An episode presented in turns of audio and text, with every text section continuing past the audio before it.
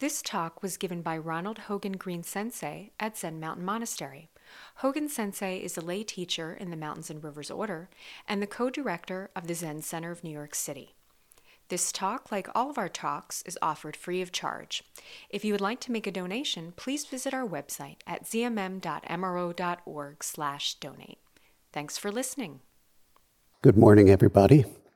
Uh, for those of you who are new to Zen Mountain Monastery, in place of the u- usual Dharma discourse this morning, we'll be having a Dharma encounter.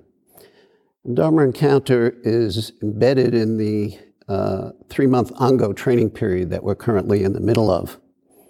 And uh, that three month Ango period is a period of intensified training that um, students, non students, anyone who practices in the Mountains and Rivers Order is welcome to apply to and commit to in intensifying their zazen and the other eight gates of training during that three months of training, including usually a sesshin and other uh, attending another retreat, either at the temple or here. Now, the uh, historical reference for uh, Ango goes back to the time of the Buddha when the monastics would uh, cease from their wandering uh, and gather in a large group as a Sangha, just as we're gathered, uh, during the rainy season for about a three month period. And during that time, there'd be uh, teachings offered by the senior teachers, by the Buddha, there'd be discourses, um, there'd be lots of zazen, and uh, there'd be Dharma encounters. And many of those Dharma encounters are, are recorded in the Pali Canon, so you can get a, a, sense of that particular style of interaction between um, the teacher and, uh, and monastics, students, practitioners. Uh, so that tradition uh, continues down to this time. Um, the uh, another important aspect of the Ango itself is that uh, it's an opportunity for a junior s- student to have a rite of passage into becoming a senior student and taking up the responsibility of uh, added uh, leadership training responsibilities. And during these three months, uh, that um, Shuso or head seminarian has the opportunity to uh, get training in liturgy, to um, sit next to, uh, in the Zendo, next to uh, Shugen Roshi.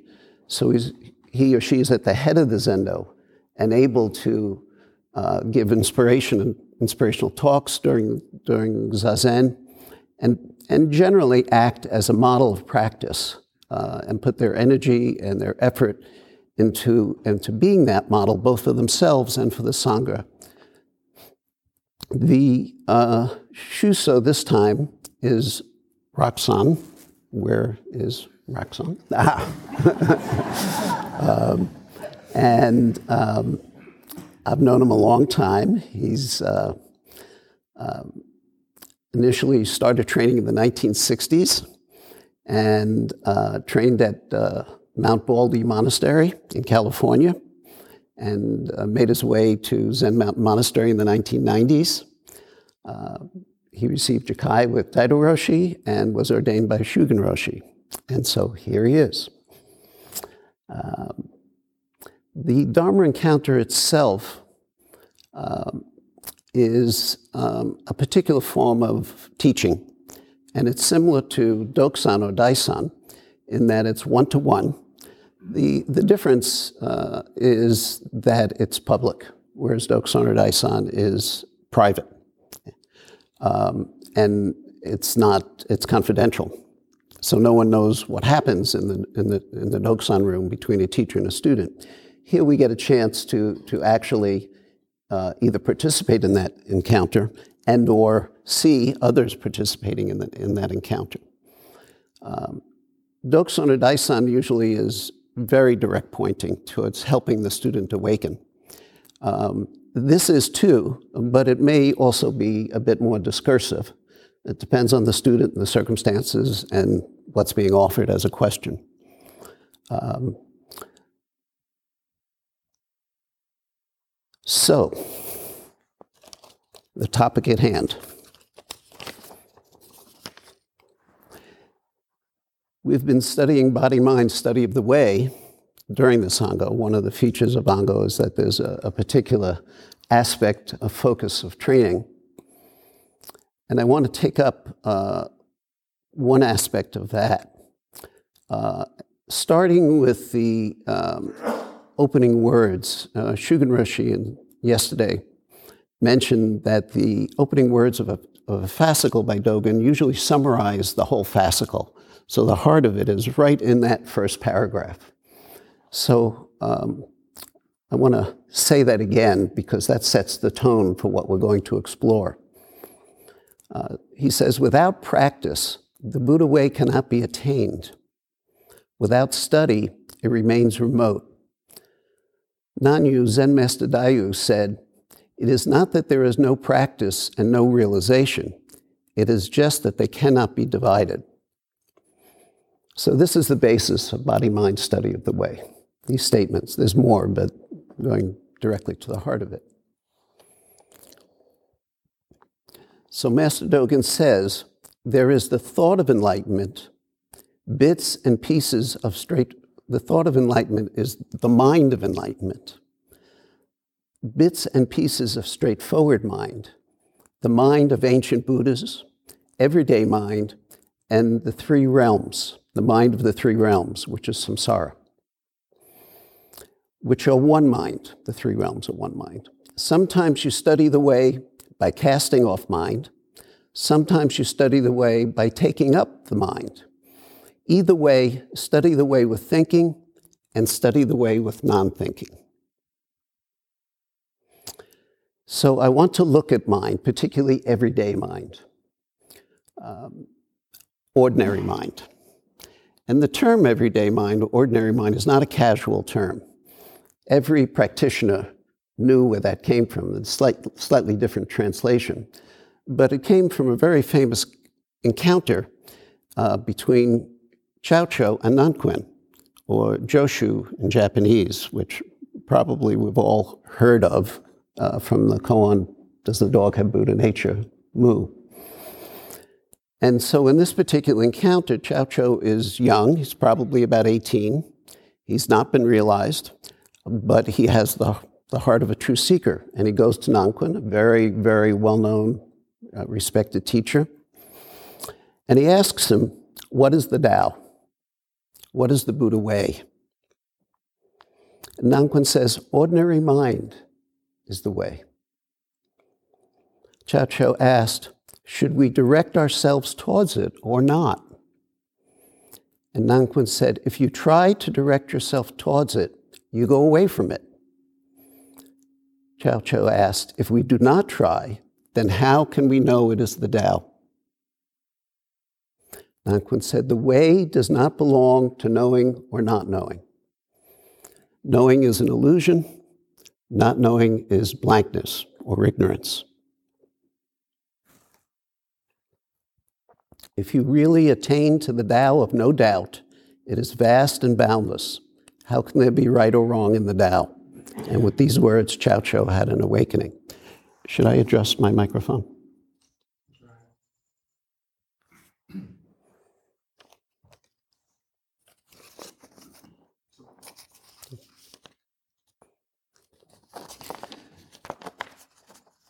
So I'm going to read some sections relating to that to ordinary mind, everyday mind. And then at the end, I'll offer some suggestions for questions. And I'll read the, the sections again, because it's a, it's a lot to hold. And for those who come up, if um, you're a little lost, I can read in the section again. So Dogen says, everyday mind opens the gate of the inner chamber because thousands of gates and myriads of doors open and close all at once, it is everyday mind. Now, this boundless sky and entire earth are like unrecognized words, a voice from the deep. Words are all inclusive. Mind is all inclusive. Things are all inclusive. Although there was birth and death in each moment of this life of birth and death, the body after the final body is never known. Even though you do not know it, if you arouse the thought of enlightenment, you will move forward on the way to enlightenment. The moment is already here. Do not doubt it in the least. Even if you should doubt it, this is nothing but everyday mind. So, everyday mind, ordinary mind. It's challenging to look at. Uh, you know, it's a given that the way is perfect and all pervading, it lacks nothing. It's inherent in each of us and inherent, period. So, what is everyday mind? If it's the mind that when you get up in the morning and use the restroom and drive a car and go to work or whatever your daily activities are, well, everybody's doing that. And yet everybody is not enlightened. But that's the mind they're using. If it's not that mind, if the mind we have is a deluded mind, and that's the end of it, then how can we wake up? There'd be no opportunity to wake up. We just have a deluded mind.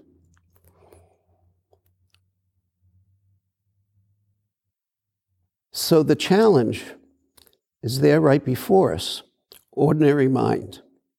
Whatever it is, it must be inherent. No one can give it to us. Yet, unless it is realized, then we are not awake. The world we experience is our mind. From our mind can come confusion, havoc, pain, self referential regard, continual thoughts about me and getting what I want and avoiding what I don't want. And we can see this in the world around us. It's present pretty much in most places that you look. In fact, I'm just thinking one person is here for a month of residency just to stop the media and the addiction to media from what's going on in this country. So he entered a, Zen monastery just to sh- shut off the, the web. But also from our mind can, can arise thoughts and freedom from thoughts direct experience of this. And out of that, a mind free of discrimination, a mind that is the doorway to a profound kindness and love and compassion. And we see that too in the world. We may note that in Zazen, as we quiet down, there is space. And in that space, there is the directness of reality experience. No suffering, just direct awareness as it is. This directness is our original mind, our everyday mind. Yet if we try and move towards it, it moves away.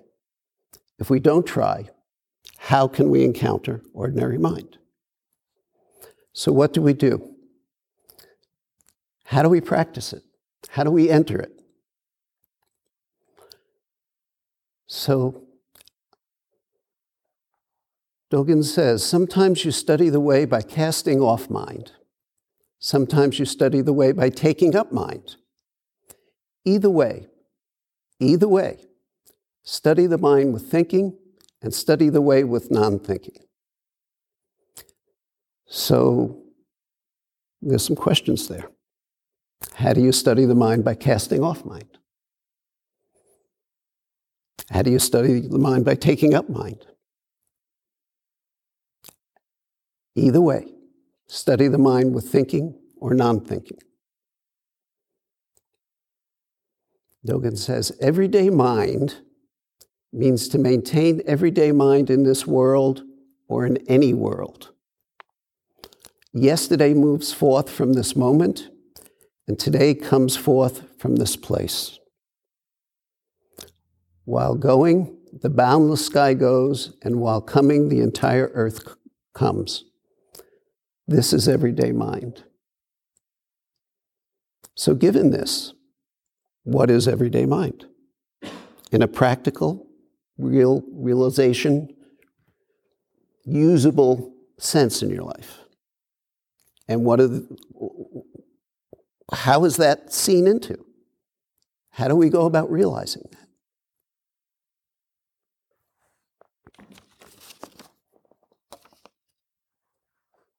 How do we realize everyday mind when we're in difficult circumstances, when we're sick, upset, confused, dying? Dogen says, everyday mind opens the door to the inner chamber. Because thousands of gates and myriads of doors open and close all at once, it is everyday mind. So, how does everyday mind open the door to the inner chamber. How does that happen? Does the door open on its own? Does it have a, a little switch you push and it opens? And of course, what is the inner chamber? Because thousands of gates and myriad, myriads of doors open and close all at once, it is everyday mind. Now, this boundless sky and entire earth are like the unrecognized words a voice from the deep. What are the thousands of gates and doors? What are the unrecognized words, a voice from the deep? What are your unrecognized words? How do you recognize them?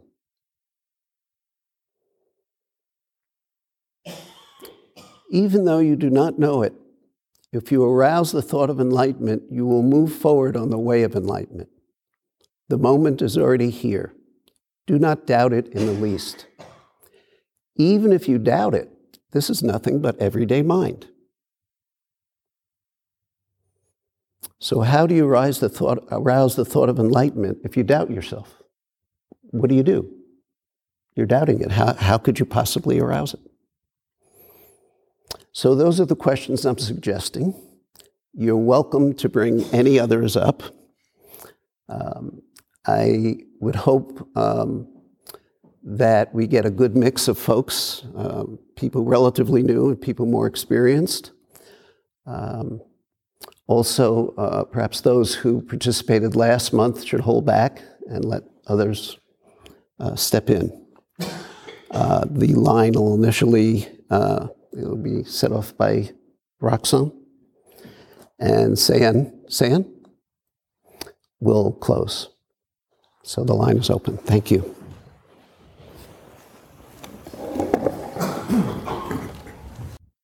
Shosanti,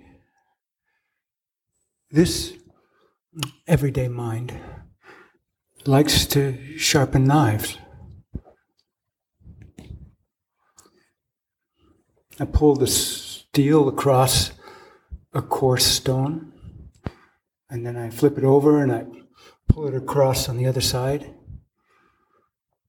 And then I use a medium coarse stone, and then a fine stone. And uh, the knife gets very sharp. You can feel it with your skin.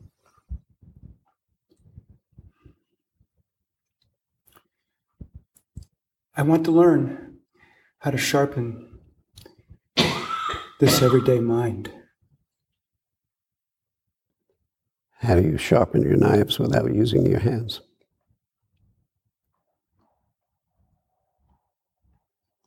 May your life go well. Thank you for your teaching. Shosanshi.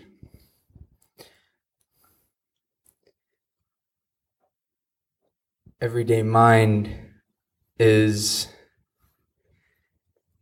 this feeling of anxiety, um, apprehension, uh, nervousness. Um, and and confusion. Um, and I'm I'm really confused actually about um, I don't really know what I'm trying to be free from anymore. Um, Well, you just named it. but but if I but I want I want to be able to feel all those things. The, it's important to feel those things. So I don't want to. I feel like in Is being it important free. to feel, or is important to concentrate your feelings on those things? Where are you putting your attention? Hmm. Your mind creates the reality you experience. So if you're creating the reality of confusion and pain, then that's your life. But go on. Yeah, yeah. I guess I, I'm I'm concentrating. When I'm concentrating, I'm concentrating on the feeling, but like as as a physical body, like feeling these things. Like it's, I guess, a in a sense of ownership. Like I am feeling. I'm I am feeling these things, and um, I mean, they feel so real, and they are real, but I guess it's hard. It's it's difficult to see that in the moment when it is coming up that it is transitory, and and something else comes up. Um, Well, it is real. It has a reality, and you're experiencing that reality. Uh, clouds are real. Try and grab a cloud. Rainbows are real. Uh, and all that we see and is before us seems to have that same reality. But what is that reality? I'm I don't know, but I'm I'm curious to know. well, that curiosity is the gateway in. Uh, it needs a little more than just curious. It needs an energy. You've got plenty of energy. So turn that towards that curiosity. And, you know, sit your brains out, man. And, and when I say sit, I don't mean just through the mechanics or to cultivate more that more of that mind stuff. You have to see that mind stuff, as you started off to say, but you have to see through it. So you can't stop there. That's the key. Don't stop there and don't let it stop you. Now, when you see it in Zazen, what can you do?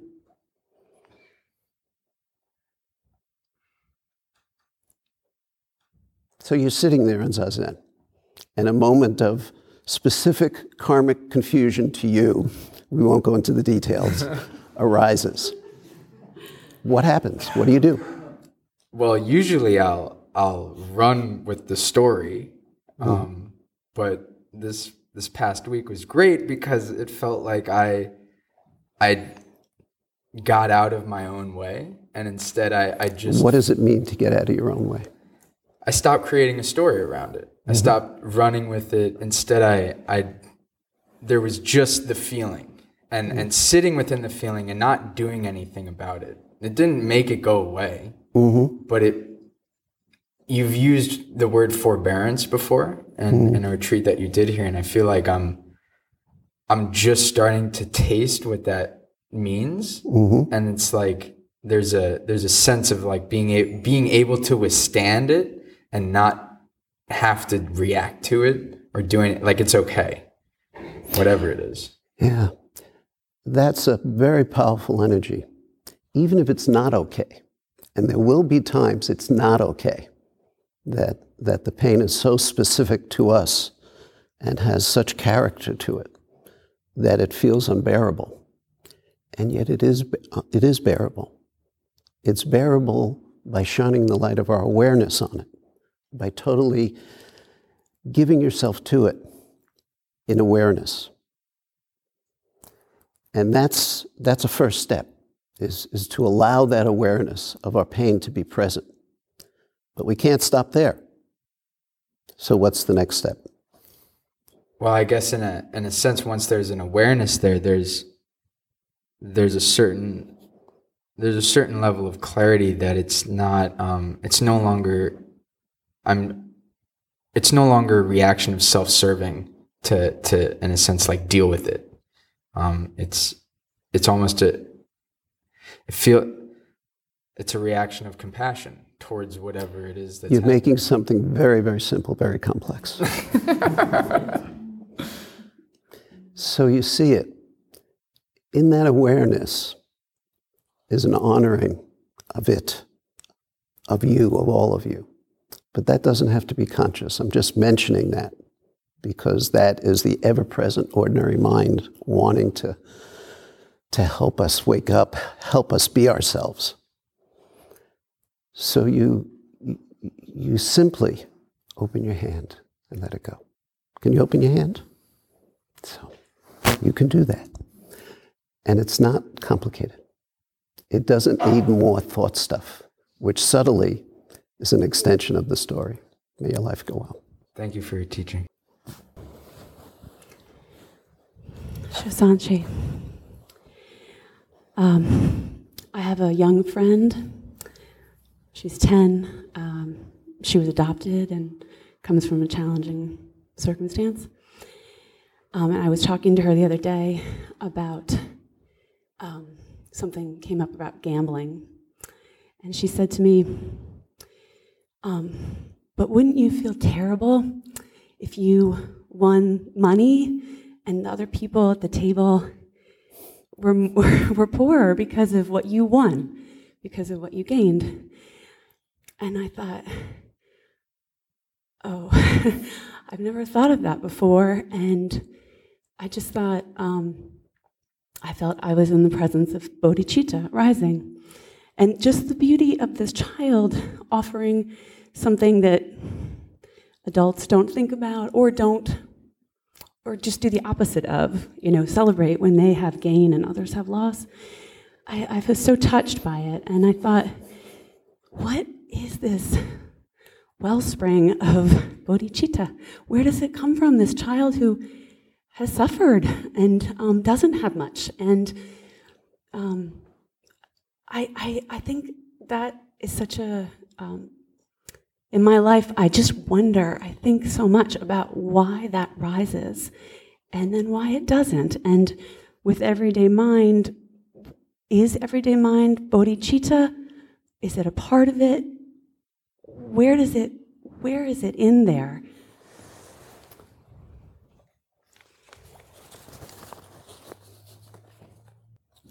What are the unrecognized words?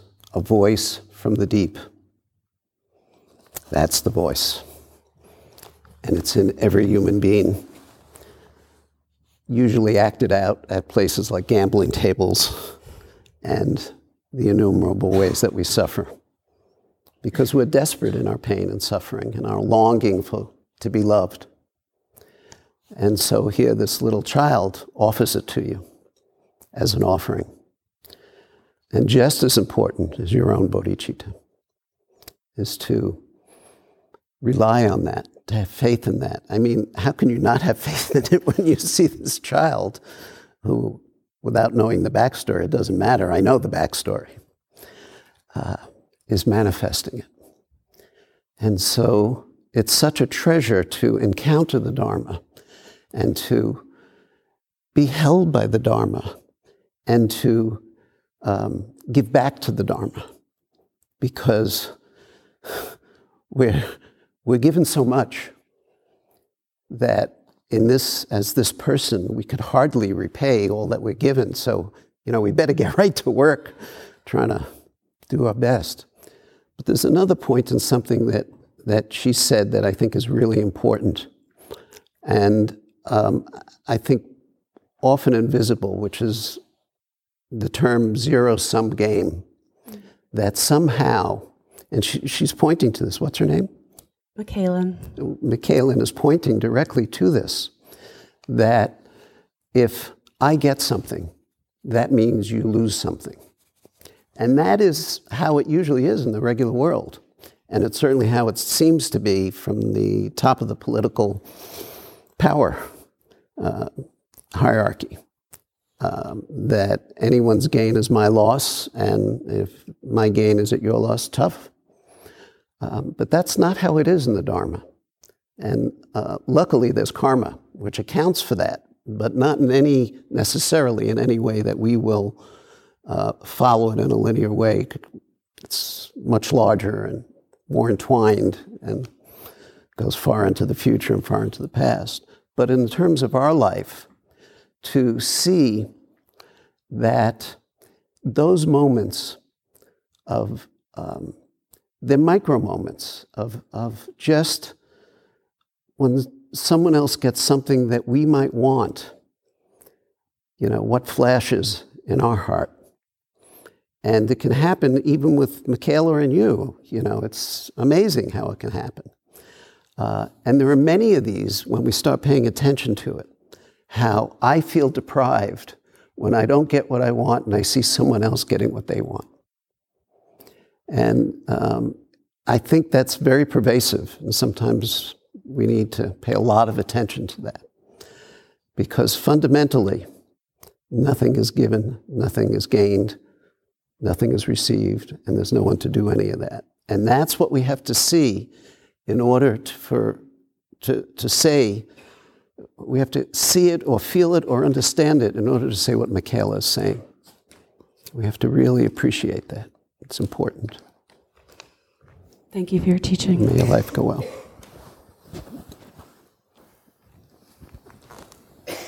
Shosanshi, this morning during caretaking, I bumped my shin on the lawnmower and I let out a stream of unrecognizable words.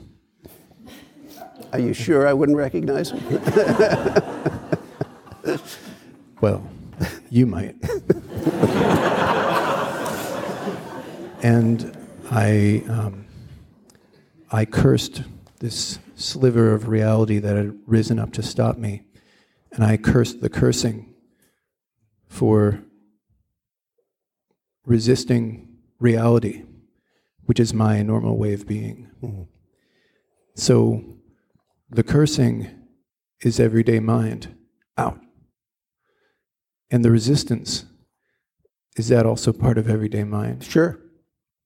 It's all inclusive. But it certainly isn't being realized in that moment. No. Yeah. But, but it's, it's, reinforcing a pattern as well. Yes. You're, the hole's getting deeper. So let's take this into Zazen. So a thought arises,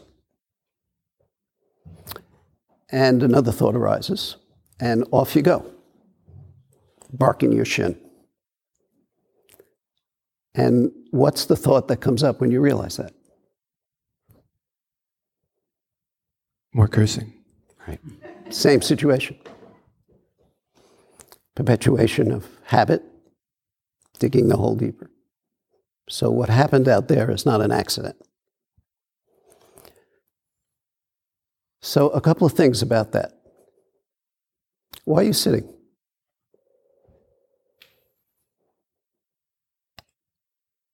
I sit in order to be cleaner in my relationships and um, more forgiving of myself and others. Is that why you're following the monastic path?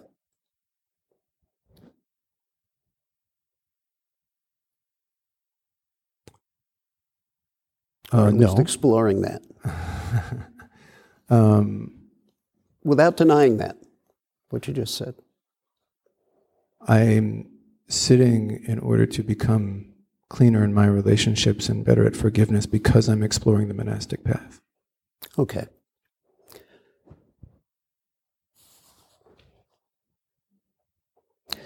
So when Dogen starts the fascicle, I just want to make sure I quote him, quote the translation correctly.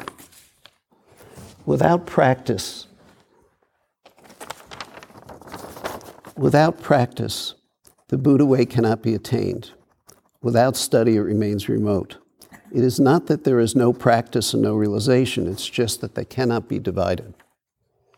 So you're sitting there, and a thought comes, a series of thoughts come up, and then you realize it, and you do some, some manifestation of cursing. So is that just delusion? Well, it feels like delusion. It feels like resistance. It feels like um, trying to fight fire with kerosene. So if ordinary mind pervades the entire universe, reaching everywhere, how does that fit into that? Um, I'm naturally reaching for reaching into my tool belt for the tools that I that are closest at hand. I'm not sure what that means. Let me make my point.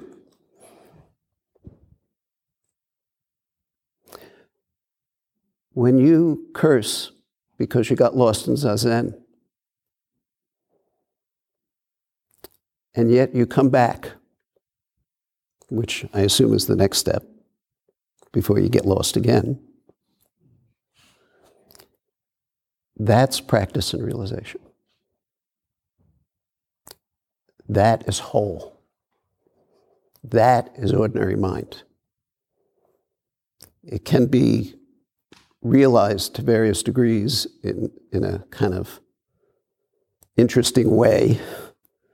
And when you, you can look at realization from that perspective. But fundamentally, fundamentally, it's whole and complete, just as you are. And because of that,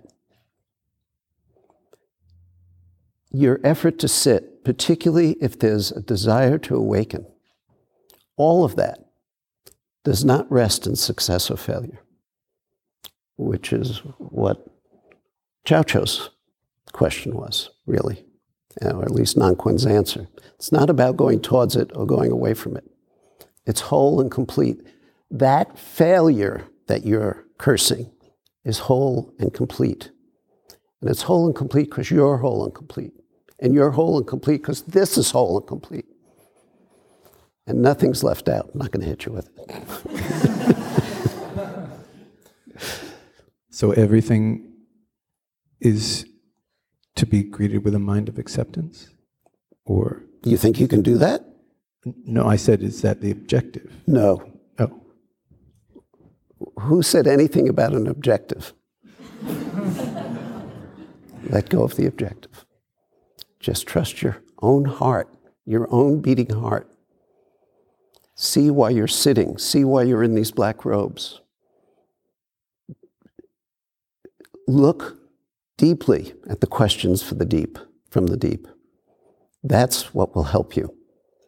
So that whether you curse or you bark your shins or whether you achieve some achievement in your mind, all of that is simply ordinary mind and you don't have to give it any weight.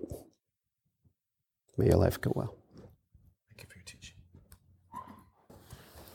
Shazanji, I'm okay. I'm okay. Uh, it's my responsibility to um, take care of the audio situation. And these people have come here for the Dharma, to hear the Dharma. And I feel like I've um, given my best. And at the same time, um, it's there are probably people who can't hear right now, who can't hear it. I asked to just do this during caretaking. I had to set up the Zendo. Um, you know, it's hard. It's hard. It's hard. I can't control everything. And I'm gonna fucking die. So, what's your job here?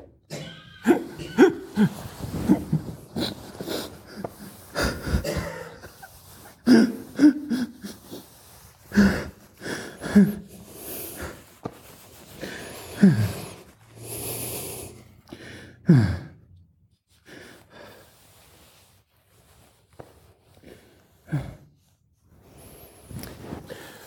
sit up and die.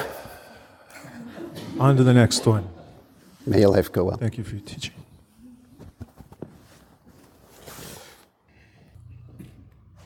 So, so Shansi.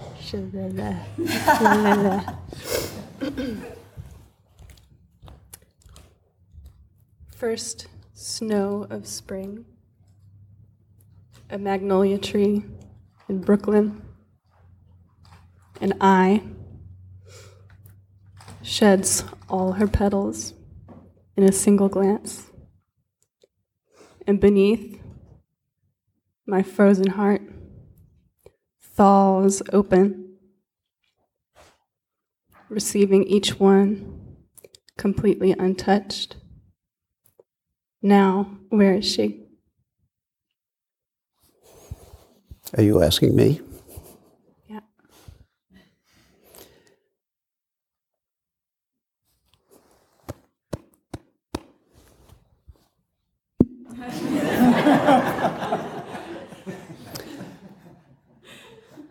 Is that it? Is that all you got? I got more. Well, I don't want more poems. What do you want? I want you to wake up. What do you have to do to do that? Poems aside.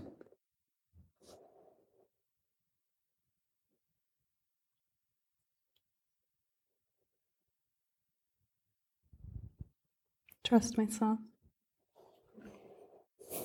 What does that mean to you? What does that actually mean? It's a nice phrase. I remember when uh, we were filming Daido's memorial film, which didn't come out well. And the whole theme was trust yourself, and nobody told me. And I came in to be filmed, and they said, What was Daido's teaching that, you know, that you came away with? And I forget exactly what I said, but it wasn't trust myself. and they said, Oh, wasn't it trust myself? I said, No, it was. Da-da-da." that was the end of that interview. So, we're not at the end of this interview. Good. What does trust yourself mean? What has to be let go of?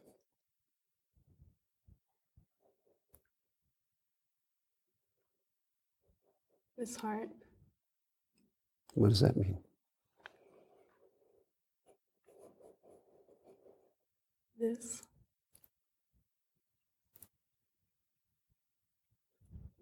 Okay, I think, I think this is a, a worthwhile place to investigate.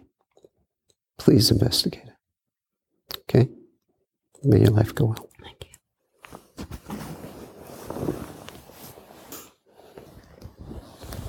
Shasanji, I spend so much of my everyday effort in trying to force reality to be what I want it to be and to force my life to be what I feel like I want it to be.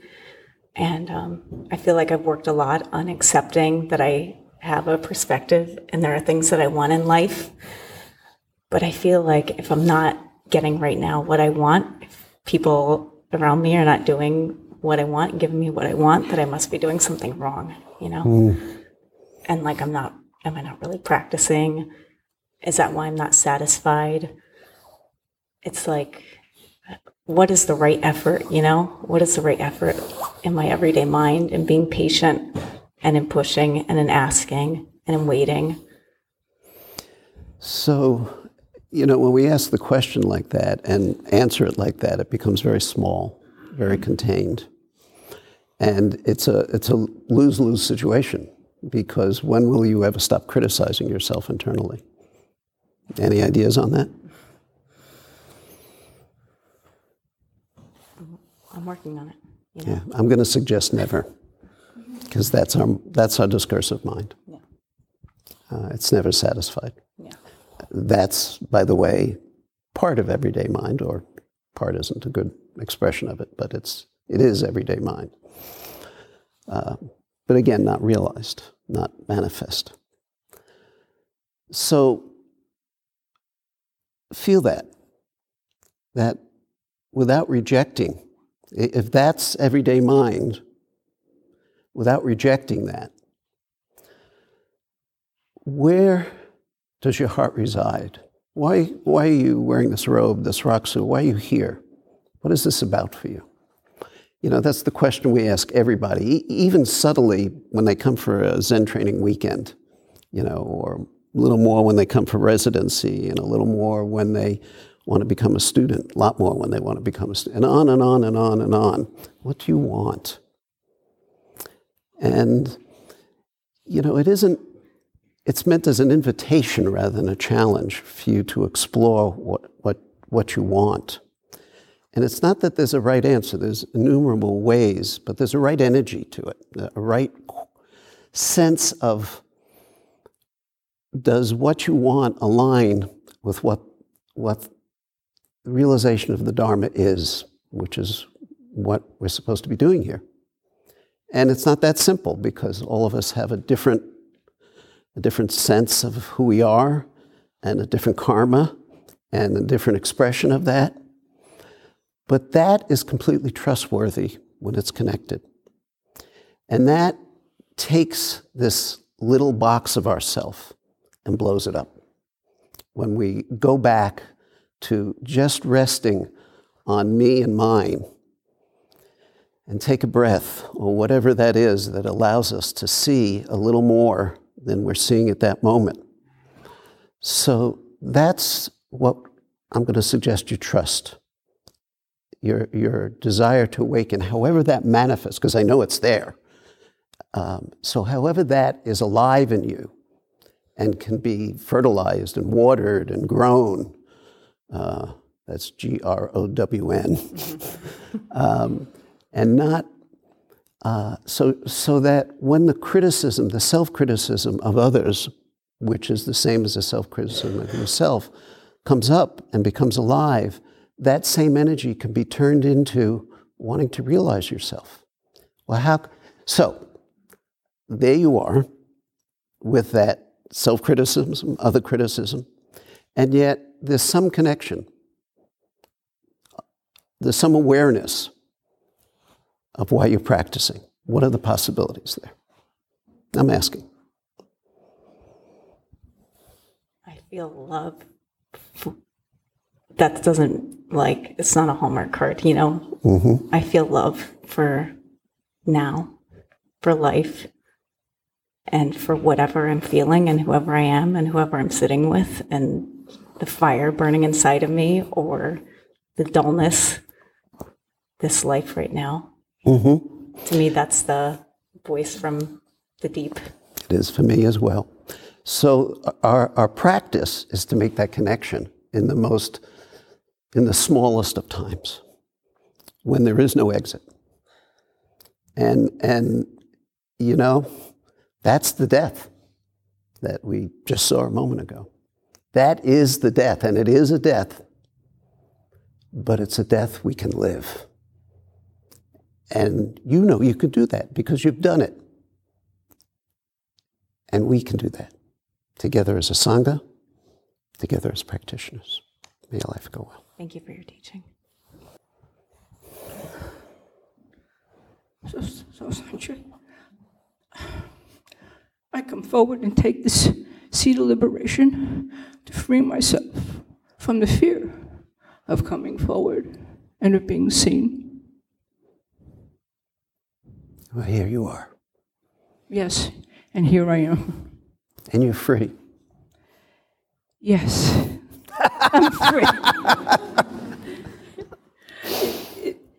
In my experience, um, sooner or later, usually later, in my book,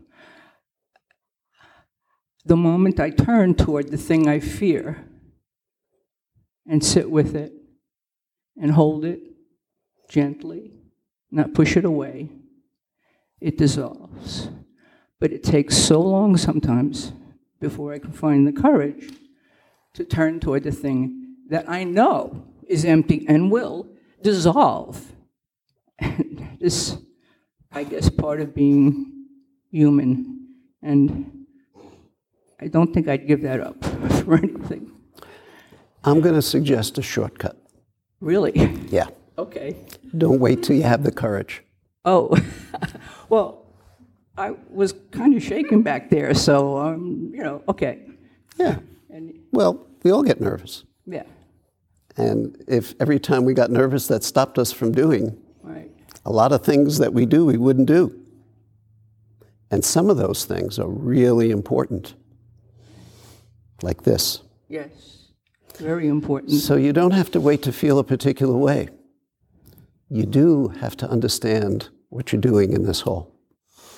That's what helps you. And that is courage. That's what courage is. It's not a feeling, it's that voice from the deep that every being has, human or otherwise. May your life go well. Thank you for your teaching. Sanchi. Um, the inner chamber. I love that. Um, I don't know what it is, but I know I have it. Um, my heart is beating actually kind of fast right now, and I don't know why. You know, I'm what I think is me is not in charge of that. Um, I had babies, and I grew them somehow. I don't know how I did that, but I did that. Um, when I write poems and like I'm writing and this, it's just not working. And I, I tell my students, I'm like, delegate it to your unconscious. Delegate all the work to your con- unconscious. Because then the next day, oh, that's what the word should be. That's what the line should be. Um, isn't all of that ordinary mind? Sure, sure. But to realize it, I mean, what you're describing, you know, is really part of the creative process. Mm-hmm. And, you know, ordinary mind doesn't exclude anything. But to realize ordinary mind as your own body and mind, which also obviously is the same non exclusion, is um,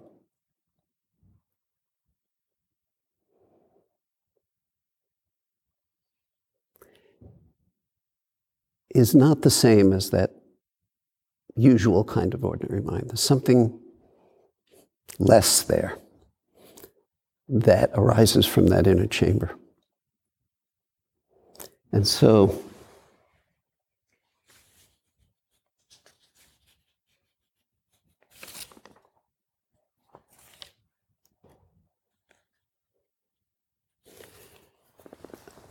everyday mind opens the gate of the inner chamber. So, what do you think the inner chamber is? I mean, you described all this creativity flowing forth from you and from others. Where does that come from? And you described many other things. Where does all this come from? What does it rest on? Why is there so much suffering in the world?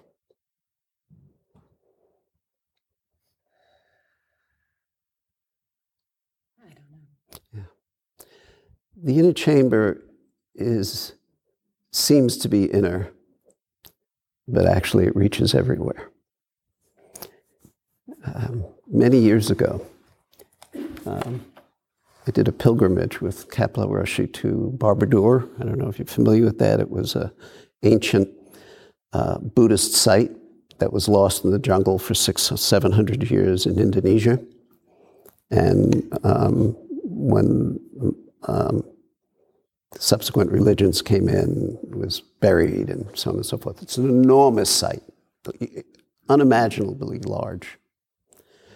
And the, it's, it's in concentric circles, and on the walls of every inch of these concentric circles, which rise up, is stories of the Buddha's life carved. And at the top is his chamber, which you can see into. What's in the chamber?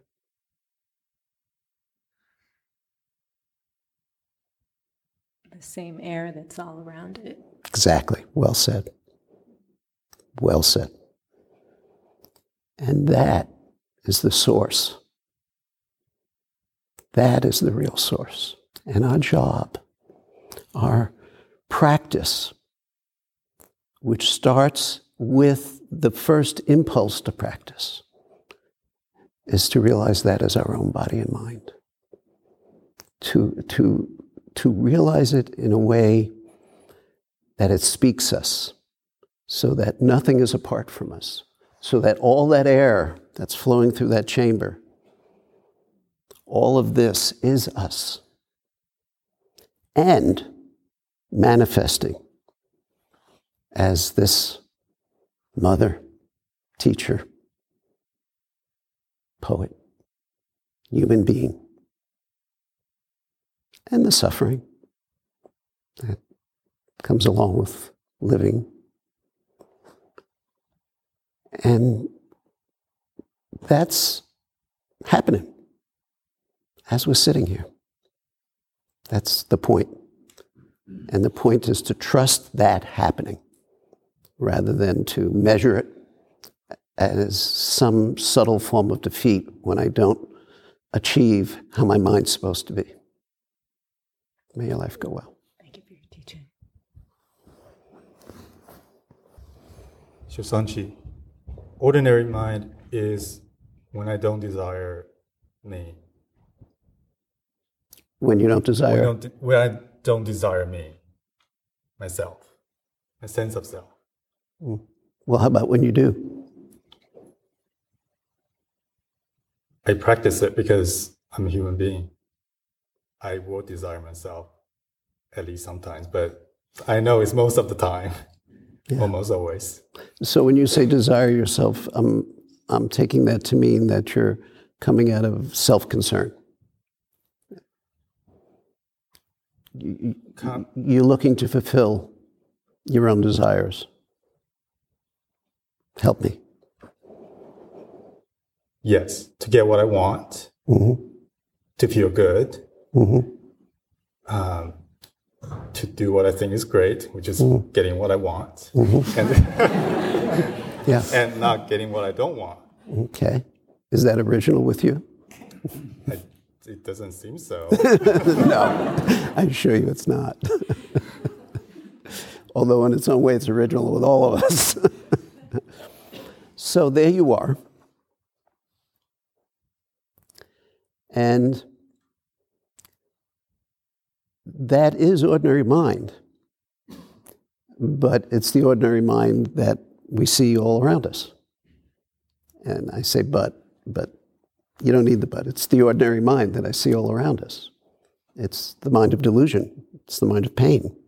Nothing personal. We all share in this. And so, are you interested in what the ordinary mind is that doesn't rest in delusion? yes. Experiencing that? So, how will you go about doing that? um,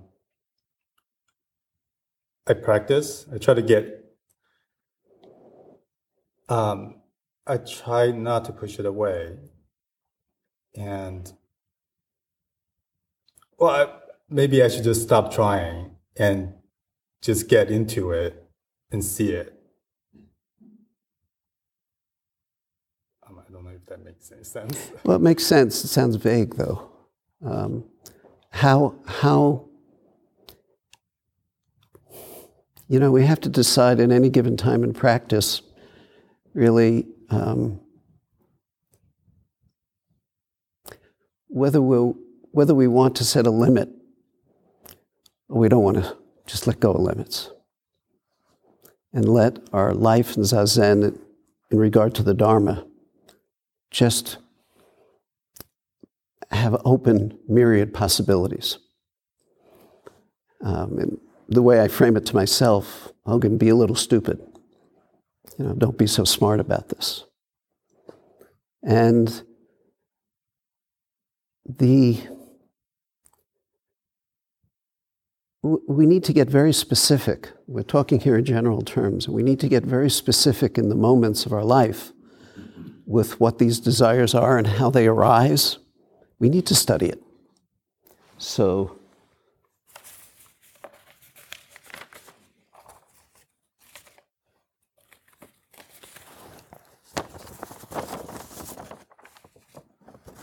without practice, the Buddha way cannot be attained. Without study, it remains remote. And so, our work, our job, is for the Buddha way to not be remote. don't worry about ordinary mind and what it is, although that's, you know, we're using that as a entry point. And the, the entry point is to really to study our own mind. And we have to study our own mind in the specifics of that, in the specifics of the things, the specific things that arise. And what happens then? So it's not a generalization, it's not a philosophical kind of thing. Do you do that? Um, I, I, I, guess I can offer an example. Mm-hmm. Um, I used to hate falling asleep during session, mm-hmm. and I know I want to wake up, and I try my best to wake up, and I just couldn't wake up, and it drives me nuts that I can't wake up. But I, I guess this, I guess this week I see that there is something else in there. It's not that I don't fall asleep. I do, or dozing off. I do, but there's something in there that I can work with. And I don't know what, I don't know how, how to say it. It's not like, oh, you know, put yourself awake. You know, I, you know, you are trying. I know I was trying. I know there's effort. And there's a quality in there that is taking me through the difficulty that it doesn't really necess- it doesn't necessarily feel like a difficulty even though the sleepiness I mean, is there. Yeah. Well, that's what's trustworthy. And notice what happened. You, something was given up.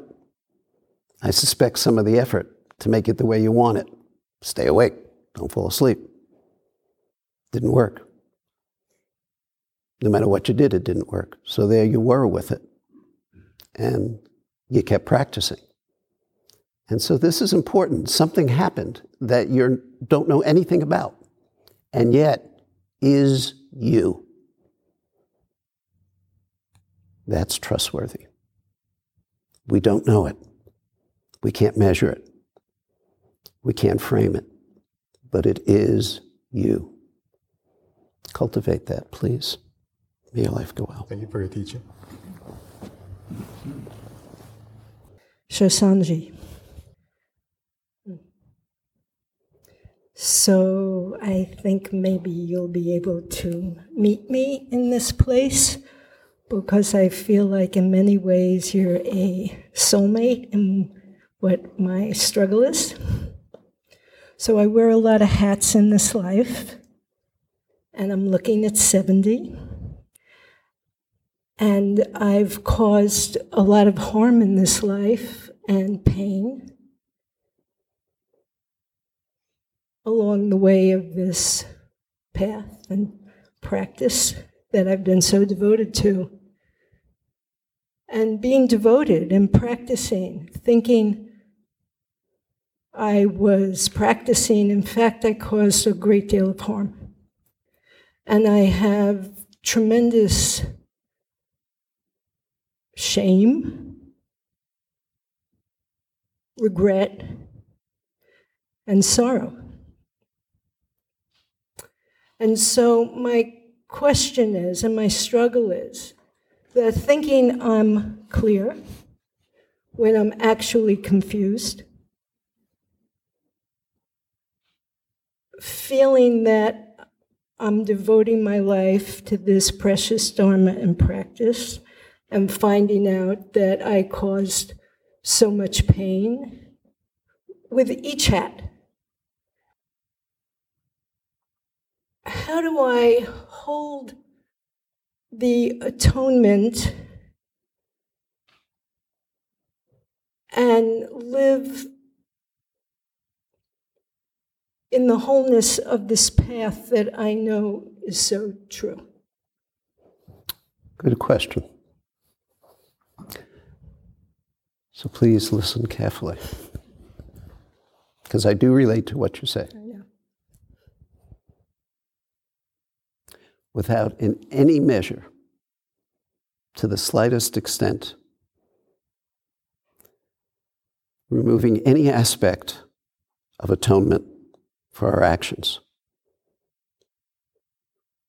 Wholly acknowledging the wrongs that I have done and the harms that I have caused. Atonement to is empty. May your life go well. Thank you for your teaching. Deepa. One of the questions I offered was what opens the door to the inner chamber. And that came up over and over and over again. I mean, in one sense, ordinary mind opens the door, as Dogen says. But what opens the door to your inner, inner chamber? And that rests on the question of what you want.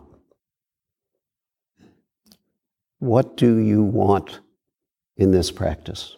What do you want in this life? And I'm not talking about the usual ways of describing how the things we get come our way or don't come our way. Because when you die, it won't matter. None of that's going to go with you. But what will matter is the life you're living and the person you are and the love and compassion, the connection and the intimacy that you have, or may not, it's not a yes or no thing, obviously, with those around you, with the Sangha, and with those not in the immediate Sangha, because the Sangha reaches everywhere. And that, that is a very personal question. It's very karmic, if you would. But it's, I think, the most important person, question a human being can ask is what do you want for this life? As this person, as this body, you have this life. That's it. And as some of us older boned people know, that life can end at any moment. Any moment. And you won't know and you won't be prepared, perhaps. And yet, we're alive now. We do have the freedom, not necessarily of the outer circumstances of our life, although we often have more freedom there than we allow ourselves. But we do have the freedom to practice our life in such a way, understanding that the practice is awakening, that they can't be separated. There is practice, there is awakening, and they're a single, whole being that is your life, if that's the life you want. And although every single one of us have our own unique circumstances and karma, that practice realization is available to every single one of us. And that karma that comes out of that practice realization, this is not a promise of reward because karma doesn't work that way, but the effect of that practice realization reaches far into the sky and across the universe, across the country. It affects everybody you know and many more that you don't know. And so I guess this is a plea for you to investigate what you want for your life, specifically in relation to the Dharma. And no matter what the answer is, it's fine. But please continue to question that, to question it to your dying breath. Because from my perspective, that's why we're on this earth. And that's that perspective of why we're on this earth addresses the zero sum game.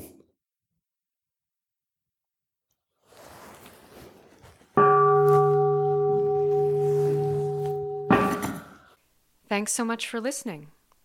The monastery's quarterly journal, Mountain Record, has a new home at mountainrecord.org. For over 30 years, Mountain Record has been offering spiritual seekers of all faiths a unique journey through words and images. Each quarterly issue delivers a thought provoking array of classic teachings, contemporary wisdom, stunning photographs, and news from the mountains and rivers order. For more information, to subscribe, or to read our open access articles, visit mountainrecord.org.